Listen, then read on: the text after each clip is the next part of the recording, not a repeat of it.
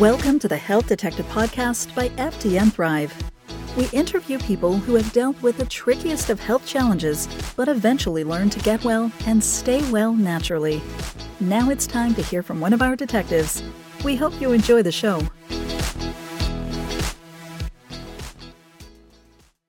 By the way, I forgot to mention with after changing my diet with metabolic typing, I've actually regained my cycles and I don't have Whoa. PMS symptoms anymore, which I used to get pretty bad.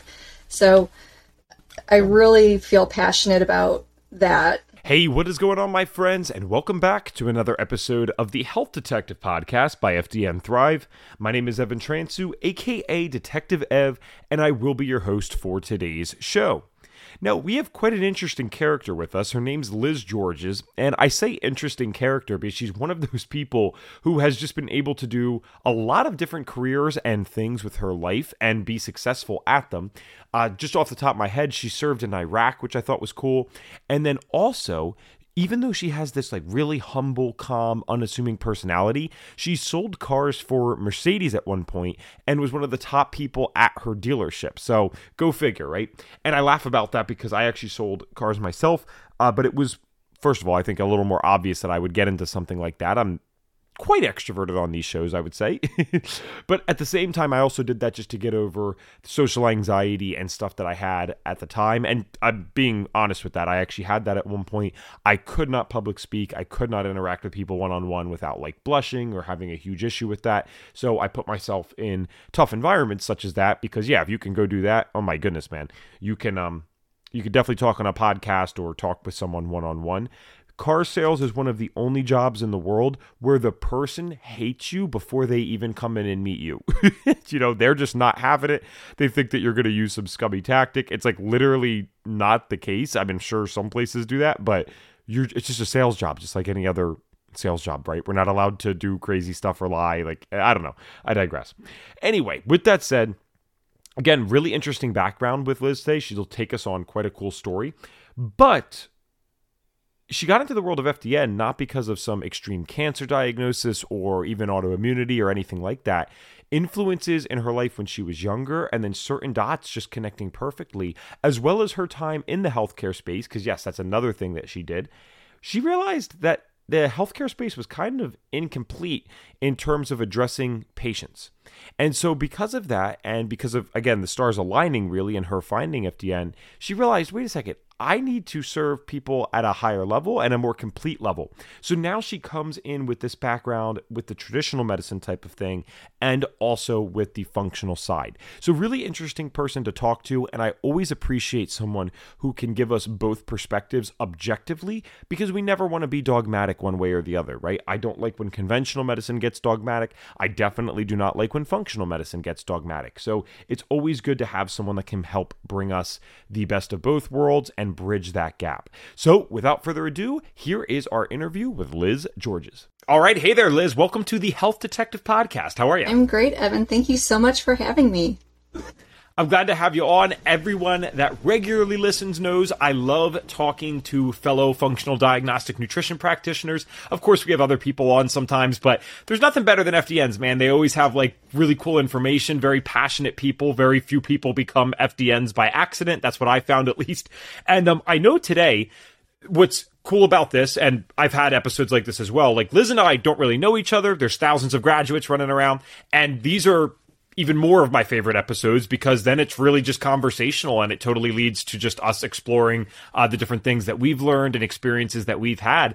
And really, the only thing I know so far is that thankfully, like thank God, you never dealt with some serious like autoimmune disease, I don't think, or anything like cancer wise, which is a blessing. And uh, very few people here could actually say that. So it's even more impressive to me when someone can get into this work without having dealt with that. Um, but just to be clear, I'd love to hear again, if, if we could, just that simple story about the cholesterol thing, because to me, that just shows the type of person that you are. You act on this stuff immediately. So, um, maybe not the craziest diagnosis, but again, you get, you find out that you have high cholesterol and how did you approach something like that? My doctor said, "Hey, your cholesterol is high. I think it was 274 somewhere in that range." And he wanted to put me on cholesterol lowering drugs and I was a medical assistant and x-ray tech. And okay. I said no. I don't want to take medications. My grandmother was really into natural health and hmm. she was a health food nut and hated medications. So I kind of grew up with this aversion to them. So I asked my doctor, can I work on this myself? And he said, well, it doesn't really work that way. And I said, well, let's, let's wait and see. Can, can we give it six months, test my blood again then? And he said, okay. So I went home. First thing I did was Google what causes high cholesterol. And one of the main things I saw was hydrogenated oils. And I mm-hmm. used country crock against grandma's advice. She would have said use butter. so I cut out the country crock. I checked my cabinets, got rid of the the junk peanut butter, and what else? Started checking labels. No more hamburger helper. So cut out the processed foods. I wasn't eating a lot, but I was eating enough. And six months later, I went back, and my cholesterol, my total cholesterol was under 200. And my doctor said, "What did you do?" And I told him. There you go. So It's that's kind of how that, That- happened. And there's been a couple other instances. Like personally, I noticed my own blood sugar running, excuse me, running a little high when I worked at a doctor's office. It was at 98, 99 every time I t- checked it first thing in the morning. And I asked my doctors that I worked for, what's, if this was 102, you would tell me that I had an issue. So is 99 actually good? And they're like, yeah, you're fine, you're fine. But I'm in my early 30s, you know, I'm worried if it's 99 now, where's it going to be in 10 years? So I cut out, I stopped drinking Coke and I rarely eat sweets. You know, I, I just, and the breads, I'm smarter about what types of breads I eat. So I, my rest, my fasting blood sugar is now down in the 80s. So that's something Nice. else that I kind of managed on my own and said, I know how I can deal with this. I like that you took that approach with the blood sugar thing because I I mean it's simple, but most people really underestimate this. Guys, t- typically at the time of recording this, Western medicine is still really operating under this paradigm where it's pretty black and white on the labs. You know, it's either good or bad. And if you haven't gotten into that reference range yet where it's bad, it's one of the first things I think they still teach this in the FDN course, the blood sugar example, how, you know, uh, someone who's actually acting like a detective could figure this out long term that this person's trending up, up, up, up, up, and figure out, hey, maybe something's going on here. But Western medicine's not going to necessarily recognize that until the day that you are out of that range. So, yeah, it's like, what the hell's three blood sugar points, man? I mean, that could fluctuate so easily. So I, I totally get what you're saying, where, yeah, it's like, well, if it's 102, you would say something about this. So 99 is probably not fine. Um, it's also disappointing to hear that the cholesterol thing where it said like oh well they don't it doesn't really work like that. And um, for any first time listener i always say this but you never know when someone's listening for the first time. It's not against doctors. Most doctors are not sitting on the fountain of youth in their back office if you look at them nowadays right? He he or she literally probably believed that when they said that to you. You know they're operating under that system that that's not how it works. And yet a simple google search led to this information and then you were able to kind of take stuff into your own hands. Isn't that it's kind of crazy how simple that could be for some people right Absolutely. so, w- all right. So I got to um, unpack a few things here. One, or how did Grandma get into that type of stuff? I feel like that would have been. I mean, I know my grandmoms all are like seventy plus, so not as many people were doing this in a natural medicine type of way. Like, was she like in this field or just interested in this type of stuff? No, she was interested. My grandfather was a World War II vet, and Okay. we now know he probably had PTSD. He was he was an alcoholic, and when my dad and aunts and uncles were teenagers, he quit smoking and drinking cold turkey. And my grandmother had read about a woman in Minnesota who ran a, a rehab clinic where she treated everyone naturally through foods and made sure that their nu- nutritional deficiencies were were covered so that it made the alcohol recovery easier. That's where she got into eating health foods and making sure everything was all natural so that she could support my grandfather through his recovery. He never drank again, but uh, you know, a day That's in his life. So from the 60s until 2007 when he passed away.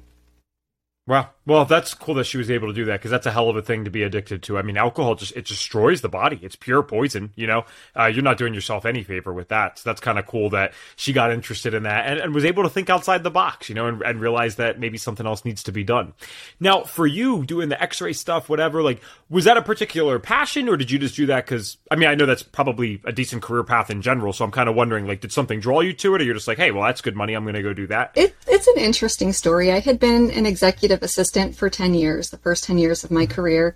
And I'd been laid off from my job and I was provided very nice severance. So I took my son to California on a vacation. We'd never been there. And we were at Legoland. And while he was on one of the rides, I started talking to a really lovely older couple. And the gentleman was a radiologist and his wife was an x ray tech. And so they okay. were just talking to me about what good careers those were. And I was in the army, um, and I decided, well, maybe I can reclassify and become an X-ray tech. So that's what I did. Sure. I, I cool. became an X-ray tech, and unfortunately, I deployed right right away. And I didn't know if I was going to stay in that career. But when I came home from my deployment, because I was in the National Guard actually, I looked for jobs both in the admin world and in the x ray world, and I found an x ray job first, and I was also a medical assistant. So that's cool. what really, I think if I had just been straight x ray, I'm not sure that my path would have changed the way that it did, but it's all the other mm-hmm. work that I did that really made the difference in the, the future that I pursued. Cool. Well, and that's, I'm very that's like kind of my next question because I'm so interested in the future because you know you've had some health stuff but nothing not the craziest thing in the world. You know you're doing these other careers and yet somehow you end up as an FDN so I'm very curious between what's going on like during the x-ray time or maybe even still doing that I'm not sure but then becoming an FDN like what eventually led you to here and be and pursuing this? So I started working at the private practice where mm-hmm. the doctors told me 99 was fine. And there I was the medical assistant, uh, ran the front office. I did pretty much everything. I handled all of our client or patient referrals. I roomed our patients. So I would have these conversations and I'd have patients where you know, they would maybe have a particular issue and say, well, you know, what if you eat more broccoli? And they'd say, well, I can't eat more broccoli because I'm on this blood thinner. Like, what do you mean? That doesn't even make sense to me. Like, Shouldn't you eat the broccoli and not worry about the blood thinner then? But of course, I wasn't in the position to say those things to them. When I would check patients out, they would come out all disappointed. Doctor told me to lose weight and exercise. Where do I start? What do I do? And I had answers, but I didn't. First, I didn't have the confidence in my answers entirely, but I didn't have the time to individually counsel everybody on what they could be doing to find out what are you currently doing? What's your current lifestyle like? And I was very focused on diet. So after a few years of working there, I and seeing that there was this really great need in that community. I actually worked in an underserved community on mm-hmm. the bad part of town. So our client or patient population, I think we were about 70% of our patients had hypertension, diabetes, and high cholesterol. So it was wow. very significant, and I felt very helpless. I I wanted to be in the position to help them, but I wasn't in the position to help them in ways that were feasible. So when I left there, I went to college. You know, I thought, you know, use my GI Bill, go to school, and figure out how I can fit into the healthcare world doing what I want to do. Part of that was administration. I'm really good at paperwork in running things. But the other part of it is was how can I make a difference? My first psychology course, we were watching a video about functional MRIs and PTSD came up. Again, that's something I'm very passionate about having, you know, sure. deployed to Iraq and being a veteran. And I don't remember the word, but I remember the video said something about a very specific chemical was not acting right in the brain according to functional MRIs in people who have PTSD. And part of the word was something related to gluco or glue mm-hmm. or something of that nature. And I, in my head, I just went, that's sugar. There's something related to sugar that's not happening right in the brain. I knew it wasn't exactly the, the direct translation, but I knew it, I was onto something that Cool. if if something could if something is malfunctioning, maybe it could start functioning, and of course that should be able to happen through diet then. So I um every research paper I wrote in college, if I had the ability to come up with a topic myself, I chose PTSD and nutrition and discovered there was absolutely no studies done on it in the United States. I could not find anything. My last year of college, I finally found one related to the uh, the tsunamis in Fukushima, Okay. and they found that the least incident incidence of PTSD was among the people who ate the most fish. So om- omega threes was really what the conclusion that they had drawn. So I finished college and I was gung ho. I'm thinking nutritional psychology. This is where I want to go. And things happened in my life kind of derailed me from pursuing my master's degree. And I ended up selling cars. I did that too. That's why I'm laughing. That's so funny. I did that at 18. Yeah, I mean, I, I loved it. I had so much fun selling cars. And after four years, I sold Mercedes Benz. I was our, one of our top salespeople. You know, I won a trip to Jamaica. I made more money than I ever made in my life. And I had great relationships with my clients. But I really became unhappy. I didn't know why I was unhappy. I just wasn't happy. And I knew that this, there was a part of me that was establishing these relationships telling myself I'm not going to be here that long because I have a different passion. I have different goals in life. And I think that's what was making me unhappy was knowing I wasn't really following my passion even though I loved what I was doing. So I made the decision, well, I started thinking about it. What can I do? I knew I wasn't going to get a job in the field that I wanted without having a master's degree. I needed money to to get my master's degree and I had a little, I had some saved up. So I started thinking, well, what, what can I do? And health coach popped in my head. You know, I don't know where I got the idea of health coach. I just remember it popped in my head, but I was thinking, what were, what were my interests in college? What do I read about? You know, what are my hobbies? What do I spend my time doing? And I realized everything I do is about health and nutrition. I'm mm-hmm. very all natural. I don't use chemicals on my body. I, I mean, I use perfume once in a while, but I use mm-hmm. all natural deodorant and I don't use soaps except on my hands. And, you know, mm-hmm. it, it's so I, I just thought that I could share a lot of what I've learned over my life with people. So I decided to become a health coach. And the next day, one of my friends posted on Facebook that she was starting a health, a health coaching program. So I was like, oh my gosh, what's this program? And the following Right. day, I quit my job and pursued this health coaching path. Nice. So I became a health coach and I learned a lot more about stress. Stress was, wow, I'd been so stressed out and didn't realize it. And, you know, I'd been, I'd actually been very depressed and didn't realize it. I had no idea I was depressed because I'm a happy person. So how can you be depressed and happy at the same time? But I was. And I went through the coaching course. It took me longer than it should have because of my depression. But I finally completed it and I loved what I learned and I loved helping my clients, but I still felt something was missing. I didn't quite have the nutritional information that I wanted. But more than that, I had a I have a Facebook friend. He's actually a, a chiropractor who practices functional medicine. And Okay. he was always sharing the food sensitivity tests of his clients.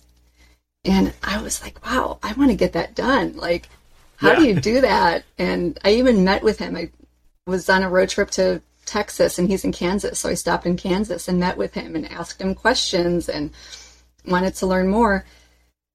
So, about six months after I completed my health coaching program, one of the women in my health coaching group shared that she had just completed her oral final for her FDNP program. Yep. It's like, oh, what's that? FDNP. And I looked it up. I said, "Oh my gosh! Like that's totally the missing link. Like that's how I want to be helping people. Like this is how I could get my mom to believe in what I'm doing. This is how I could get my stepdad to believe in what I'm doing. Honestly, it was more about my family than for me. I was like, wow, this like lends so much credibility to the things that we're saying, and it just mm-hmm. like it was even more exciting to me than finding the health coaching program. It was like Eureka! I found gold, and I actually was enrolled in a master's program to start in a few months, and I I called them and canceled that. I said I don't need that right now. I still intend to do that someday, but right now I found something even better for me at the moment. So I'm really wow. excited. I, I'm so I feel so fortunate that I ran into FDN the way that I did. Yeah, what a great story. And I, I always tell people that with FDN, um, because I, I, had done like course enrollment stuff for a while, like, you know, getting on the phone with people. And it's not, you know, I always, on those calls, I'm looking genuinely to see what is in the best, the person's best interest. But when they tell me they want to go out and help people and they really want to do it naturally, and then they're deciding between naturopathic doctor school or FDN, I'm like, do me a favor just try FDN first because it's way cheaper, less time. It's more like, hey, we're going to get right to this and then see if you still want to do that afterwards, right? And you can add it on, no problem at all. But we have NDs that come here, so I figure it's always worth trying that first. And people have been really satisfied with that, right? Because I, I, get what you mean with the masters. It's like, well, it's not so much the masters per se; it's what's the end goal. Can I actually help people? Can I do this as a business? Can I really enjoy this stuff? And it's like, well, FDN allows you to do that, right? I've been here five years. I know that for a fact.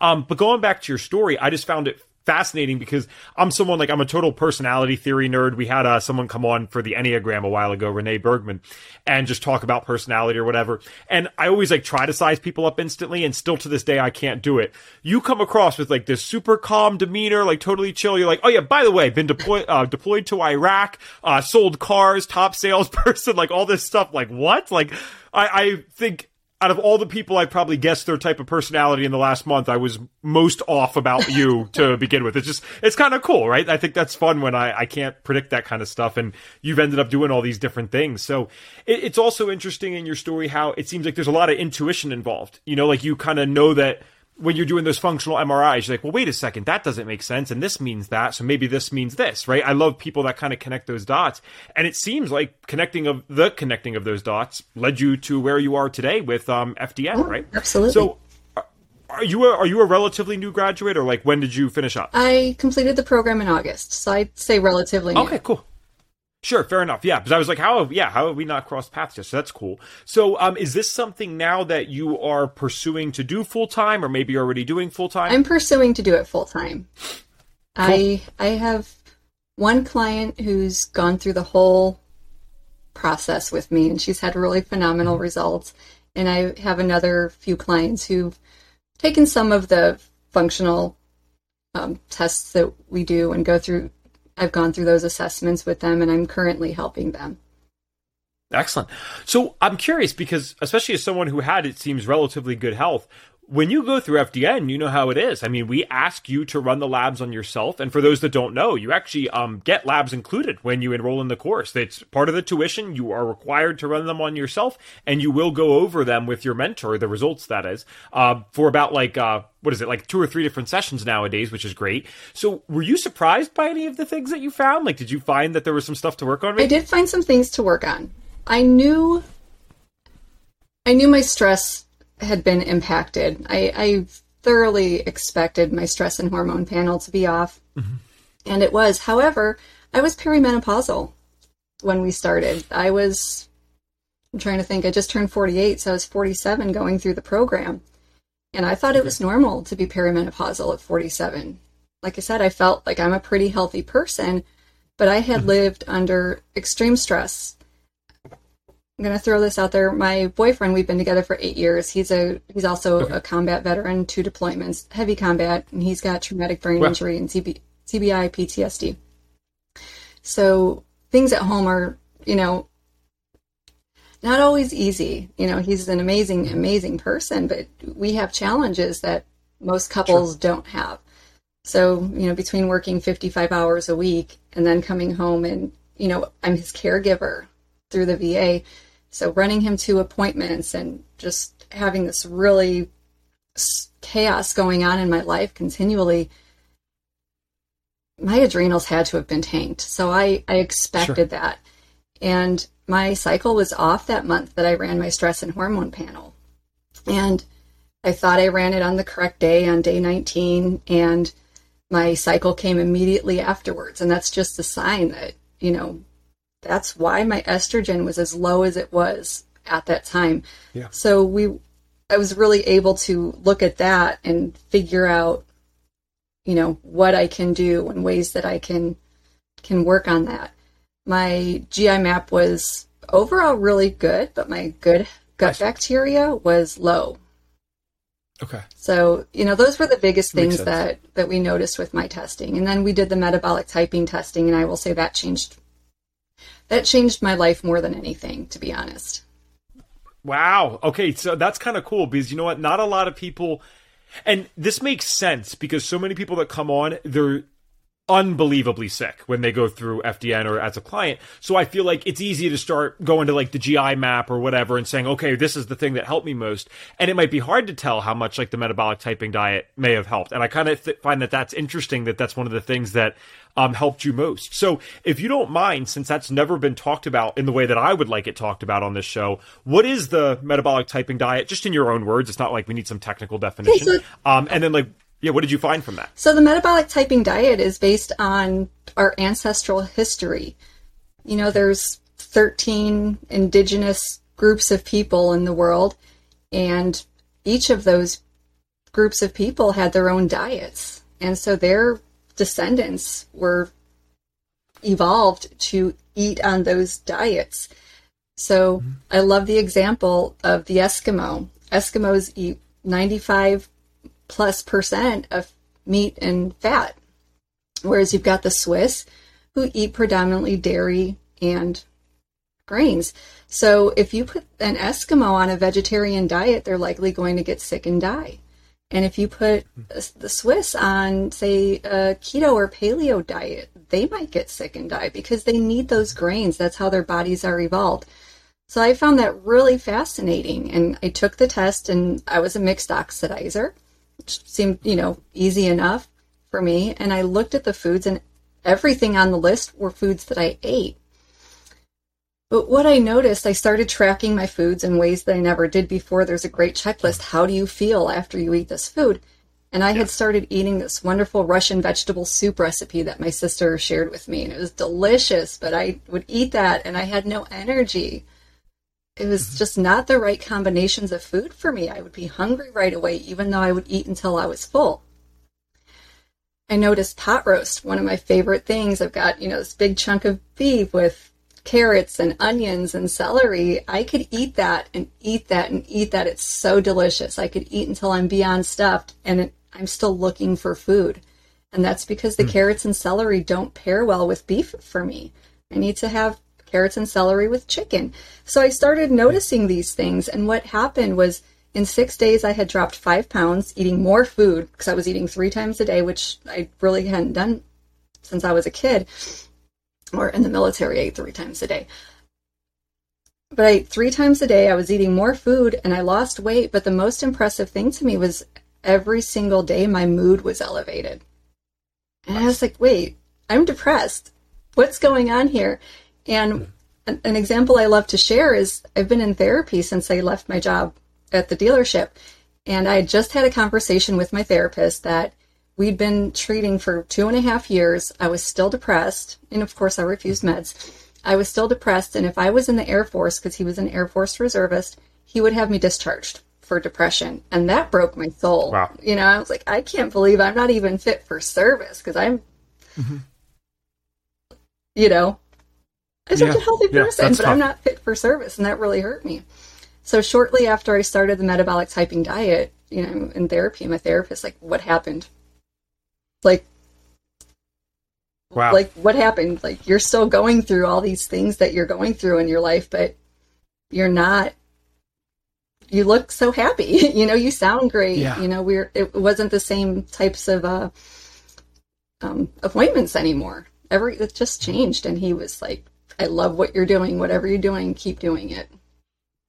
That's probably, uh, without exaggeration, probably the best testimonial we've heard of the metabolic typing diet on this show in a hundred something episodes. Um, so I think that that's really cool to just show what it can do. And I got to pause for a second too. I really appreciate your because I know that I mean, first of all, one, we don't know each other, and second of all, it's not like you're listening to every episode, from my understanding. So I just appreciate your willingness to come on here and just you just tell it like it is. You're like, hey, yeah, this is some real shit going on at home. You know, I have this boyfriend, and this is what's happened to him. This is what's going on with me. I mean, you say it like just totally normal, right? And everyone has stuff going on. So I think we need more conversations like this where people just come on here and they're real. Um, I always warn people when I'm, I talk about mental health stuff actually in schools. And I always tell kids, I'm like, guys, social media is a highlight reel of our lives that isn't even real because we edit it to look a little better than it actually is. And very few of us are going to post the bad stuff. And I still do this, right? I still have the same problem. It's not like I'm going to post every little terrible thing going on. Um, it's so socially inappropriate, but it's totally socially appropriate to post all the great stuff going on in my life. And so I think sometimes it, there's nothing wrong with hearing about people's good things, but sometimes that separates us from really understanding that everyone has stuff going on and these stories make it real for people. So I very much appreciate that. Um, the other thing I'll say too is what you just noted about depression and how the food helped it. Because your counselor said it best. You still have all this other stuff going on, and yet something's working in the right direction. And for me, I had started working with a counselor at 18 and I got like 50% better, maybe, right? In I don't know, like five, six months, something like that. Now that's great, but my 100% was pretty damn bad. So 50% was still not that great. And I don't know how this happens. And it's certainly not a condemnation. It's actually quite the opposite. I want to encourage people to keep doing different things. I talked to a lot of other people in the mental health space, um, other speakers as well, and they have come to a place where they can live an otherwise manageable life and, and productive life, right? And that's fantastic. But I talked to them, Liz, and they're like, oh, well, you know, I still deal with this, I still deal with that. And again, it's not a condemnation, guys. I just asked them, I'm like, oh, okay, oh, what, what else are you doing for that right now? Oh, what, what do you mean? I'm not doing anything for that. Like they they tried a few things in the beginning that got them to this certain place, and then that's it. I'm like, if you had strep throat and it got 50% better, would you say, oh? Shit, that's all right my strep throat's 50% better. Like, no, we would keep going back to different places until someone fixed our strep throat, right? Um, and I understand strep throat potentially could be fatal in a short period of time if it wasn't resolved. It's a little different, but humor me here, guys. Like, the point is, we wouldn't accept strep throat being 50% better or even 90% better. We'd want it 100% better. And so I encourage people to keep trying different things, especially in the category of mental health, until you get the results that you want. Did it take a couple years for me? It absolutely did. Was it worth it? 100%. Um, and I'm so glad that you were able to find this. And this is something, it's just diet. It's just diet. A lot of the same foods you're already eating, but you're learning just how to manipulate that and how to be more conscious of how you're feeling with it through that. Uh, what is that called? The diet check record sheet? I, I don't know why that slipped in my mind. And bam, there you go. Already having an improved mood and, and doing that kind of stuff. I think that's amazing. Thank you. Yeah. So, all right. So that's a, a pretty good testimonial to FDN, I would say. You go through this. Yeah, maybe the GI map didn't show much, but uh, certainly got some good results. And um, I know that you said that this was kind of your passion. So did you know even before going through FDN, this was something that you wanted to like do as a career? Because it's not like you really went through it health wise, I suppose. Yes, absolutely. Okay, I knew cool. that there was a role for me in society. I knew that there was a way to find the sick people and help them get hmm. better. That's all that I saw in the private practice where I worked for three years. And I keep going back to that. I keep going back to that facility in my mind, saying, those are the people who need me the most. Unfortunately, those are the people who really need their insurance to pay for it. And this is unfortunately not one of those services that is going to be easy. But my intention is to find grant programs so I can reach those underserved people who need it the most. But I, I know that that's what I want to do. I want to teach them to cook wholesome, nutritious meals that are going to keep them satisfied for long periods of time. I know that there are ways to feed your family that are more economical and more beneficial than McDonald's or hot dogs and macaroni and cheese. Yes. And and I say that from yeah. experience. I'll also share this. I was a single mother. I became a mom when I was 20. And I had a job at one time that I'd given my notice and my boss said, "Why are you leaving? Why are you unhappy?" I said, "Because I'm feeding my son hot dogs and macaroni and cheese 5 nights a week because that's what I can afford." and he gave me a raise. wow. so wow. I, I know that as you know, when when you're financially challenged, it's really hard to to be creative in the kitchen. And that's kind of my specialty in a sense that I figured that out when my son was young. And I also had my grandmother's, I, we lived with my grandparents for three years. So my grandmother taught us how to cook these really nutritious meals. So I, nice. I, you know, I, raised my son once I could afford a little bit more than hot dogs and macaroni and cheese. I started feeding him a lot more nutritiously. So cool.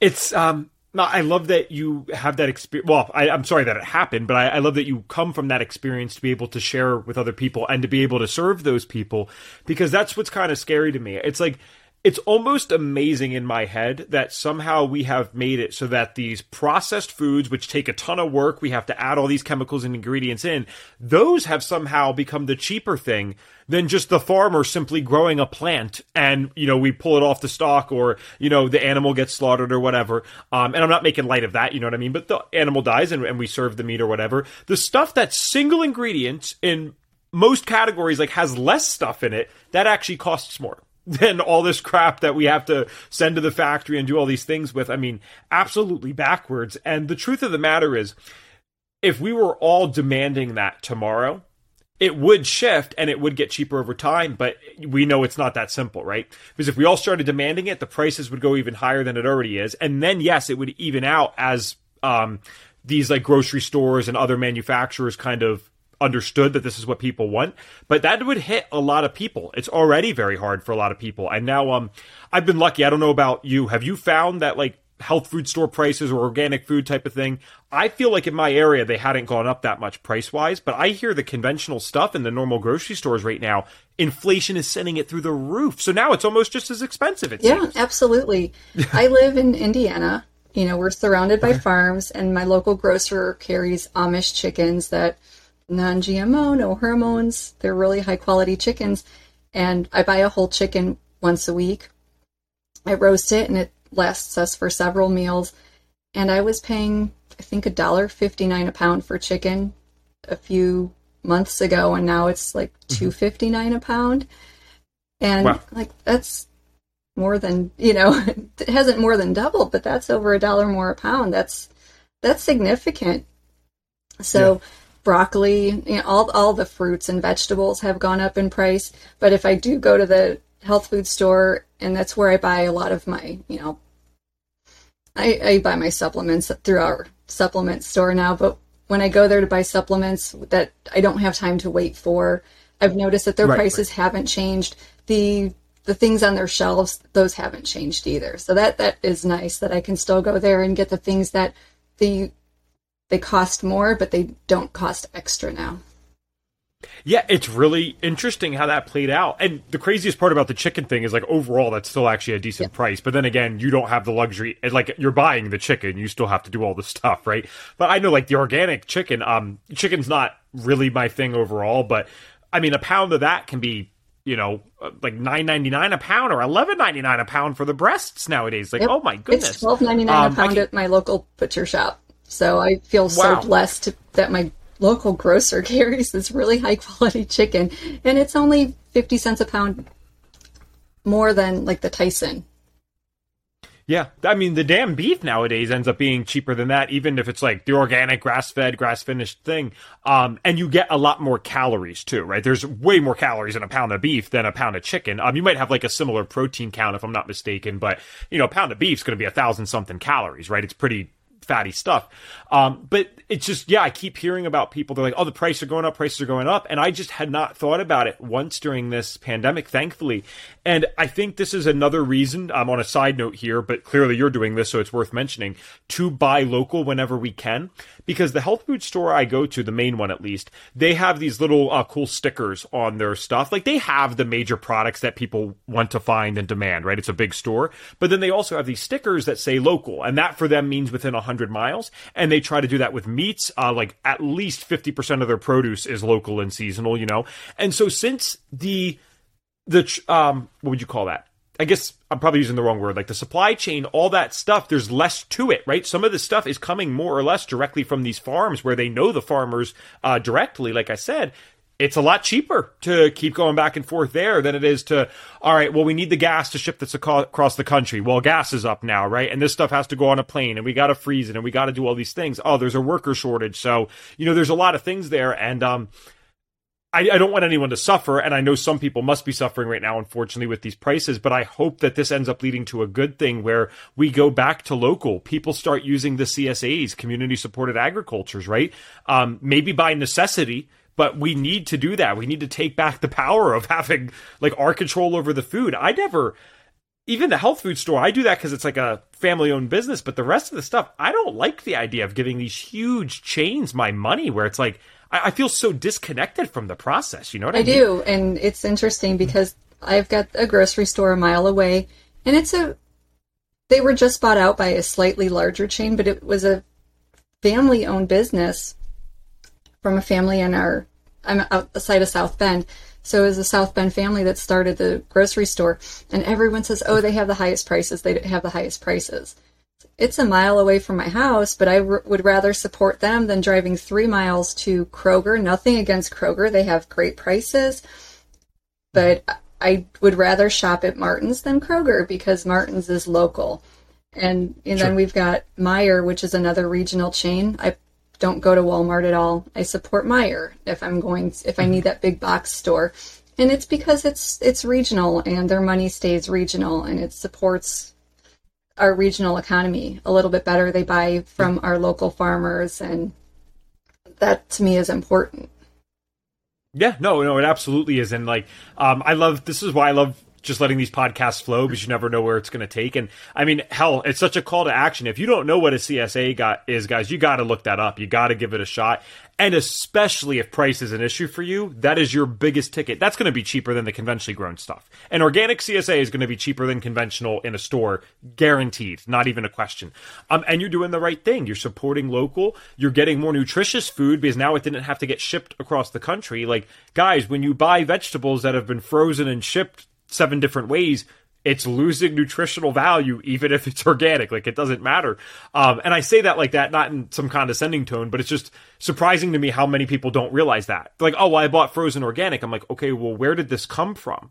One this isn't even in season. Two yeah where did this come from? Like this yes, you have an organic piece of produce, but there's no nutrition left in it by the time it comes to you. There was barely any when it started because of how um, things grow nowadays. So, uh, with all that said, because I know we could do a whole podcast on that, I'm curious who is like, if you've I don't know if you're just at the point where, hey, I'll take just about anyone because I, I, love working with a variety of people. But who is your ideal client if you had to name like one type of person and what type of characteristics would they have? And I say that because we always bring practitioners onto this show, and some of our guests just resonate with people better. So um, the more specific, the better. I'm wondering who your ideal client is. Right now, I'd say my ideal client is a woman in her 40s, 50s, early 60s who's lived most of her life or I don't want to say most of it, but who's already lived don't scare a portion of her life, and she's struggling with the typical things that we start struggling with at this stage in our lives. You know, maybe she's going through early early menopause like I was. By the way, I forgot to mention with after changing my diet with metabolic typing, I've actually regained my cycles and I don't have Whoa. PMS symptoms anymore, which I used to get pretty bad. So I really feel passionate about that, you know, getting getting women who've been where I've been and are feeling they're worried about aging. They don't want to they don't want to feel older than they are. They don't want to look older than they are. Mm-hmm. Weight gain, I mentioned I lost five pounds with metabolic typing, but I lost 35 while I was going through my health coaching program. It was all stress weight. It melted off once the stress disappeared. Mm. So people who are dealing with a lot of stress and just feel overwhelmed with all the decisions that they have to make, they know that they know what they need to do to get healthier. They're just not finding the motivation and they or they're they've tried everything and they're not seeing the results that they want. Okay, cool. Now, where can people find you if they'd like to reach out? And of course, guys, we'll have this in the show notes. I have a Facebook group called A Near Daily Dose of Good for You. Okay. And I have my email, which is vibrantsoulcoaching at gmail.com, right now, those are the best ways to find me. I'm still working on building my website. Oh, good. I uh, still to this day, years later, I I actually find it easier sometimes, you know, because the website if people get impulsive on there or whatever, if someone reaches out to you via phone or joins a Facebook group or email, I know it sounds simple, but it usually means they're ready, right? A lot of people can fill out a contact form on a website and you never hear from them again. If they're going to reach out, it's like, all right, they're ready to do the work. And um, I feel like you just have like a niche personality almost. Like if I'm like listening to this, I'm like, okay, again, I see this really calm person, leveled, grounded person totally vulnerable and willing to just share real stuff from their life. So I relate to you in that way. And then also badass, like done all these cool things, like things that you wouldn't expect. So um, I think this is interesting. You're a unique person and it's going to relate to people. And that's why we love bringing different people on because you might be someone's cup of tea that, you know, they've never really related to anyone on here. And now you kind of nailed it down. Um, with that said, people know where they can find you. I want to finish up today with our signature question on the Health Detective podcast. Nothing too complicated here, but uh, it always does. It, it, requires some thought, I suppose, because we believe in bio individuality and we know we can't really make blanket statements about health stuff. But with that said, the question is if in this case I was able to give Liz a magic wand and you could get every single person to do one thing for their health, whether that's literally get them to do one thing or maybe stop doing one thing, what is the one thing you would get them to do? Stop and smell the roses. Just take a break. Take a break from the stress. Give yourself that break. Take a moment to breathe. I had no idea how important breathing was until, you know, I started this journey with coaching. Allowing yourself to not get caught up in all the chaos. Because whether you get caught up in caught up in it or not, it's going to exist around you. So take care of yourself. Taking a break. Wow. What a thought, right? And I don't mean that as a joke towards her. I mean this seriously as a joke towards all of us because it's so easy to say that. It's not crazy scientific. It's not a lab test. It's not all the stuff that we love. And yet it might be one of the most useful things that you could apply to your life. And I know I'm speaking for myself. I just released an episode recently talking about my experience with the Fitbit tracker and how I could not believe how low my readiness score was, even though I'm doing all the right things for health.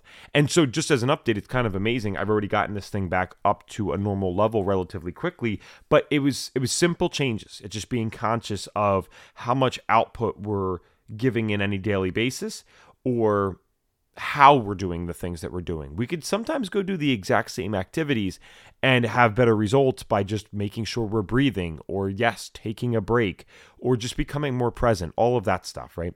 So, Liz, thank you so much for coming on today and sharing your story. Always fun talking to fellow FDNs. And thank you guys for listening to another episode of the Health Detective Podcast. As always, I'm your host, Evan Transue, aka Detective Ev. And if you like the information that we are sharing, please be so kind as to leave us a five star review on Apple Podcasts and or Spotify. If you did that, we would love you even more than we already do. I'm looking forward to talking to you guys again soon, but until then, take care. Thanks for tuning in to the Health Detective Podcast. If you are finally ready to work with a real health detective on your health journey so that you can get well and stay well naturally, visit us at fdnthrive.com and click the Get Started Here button.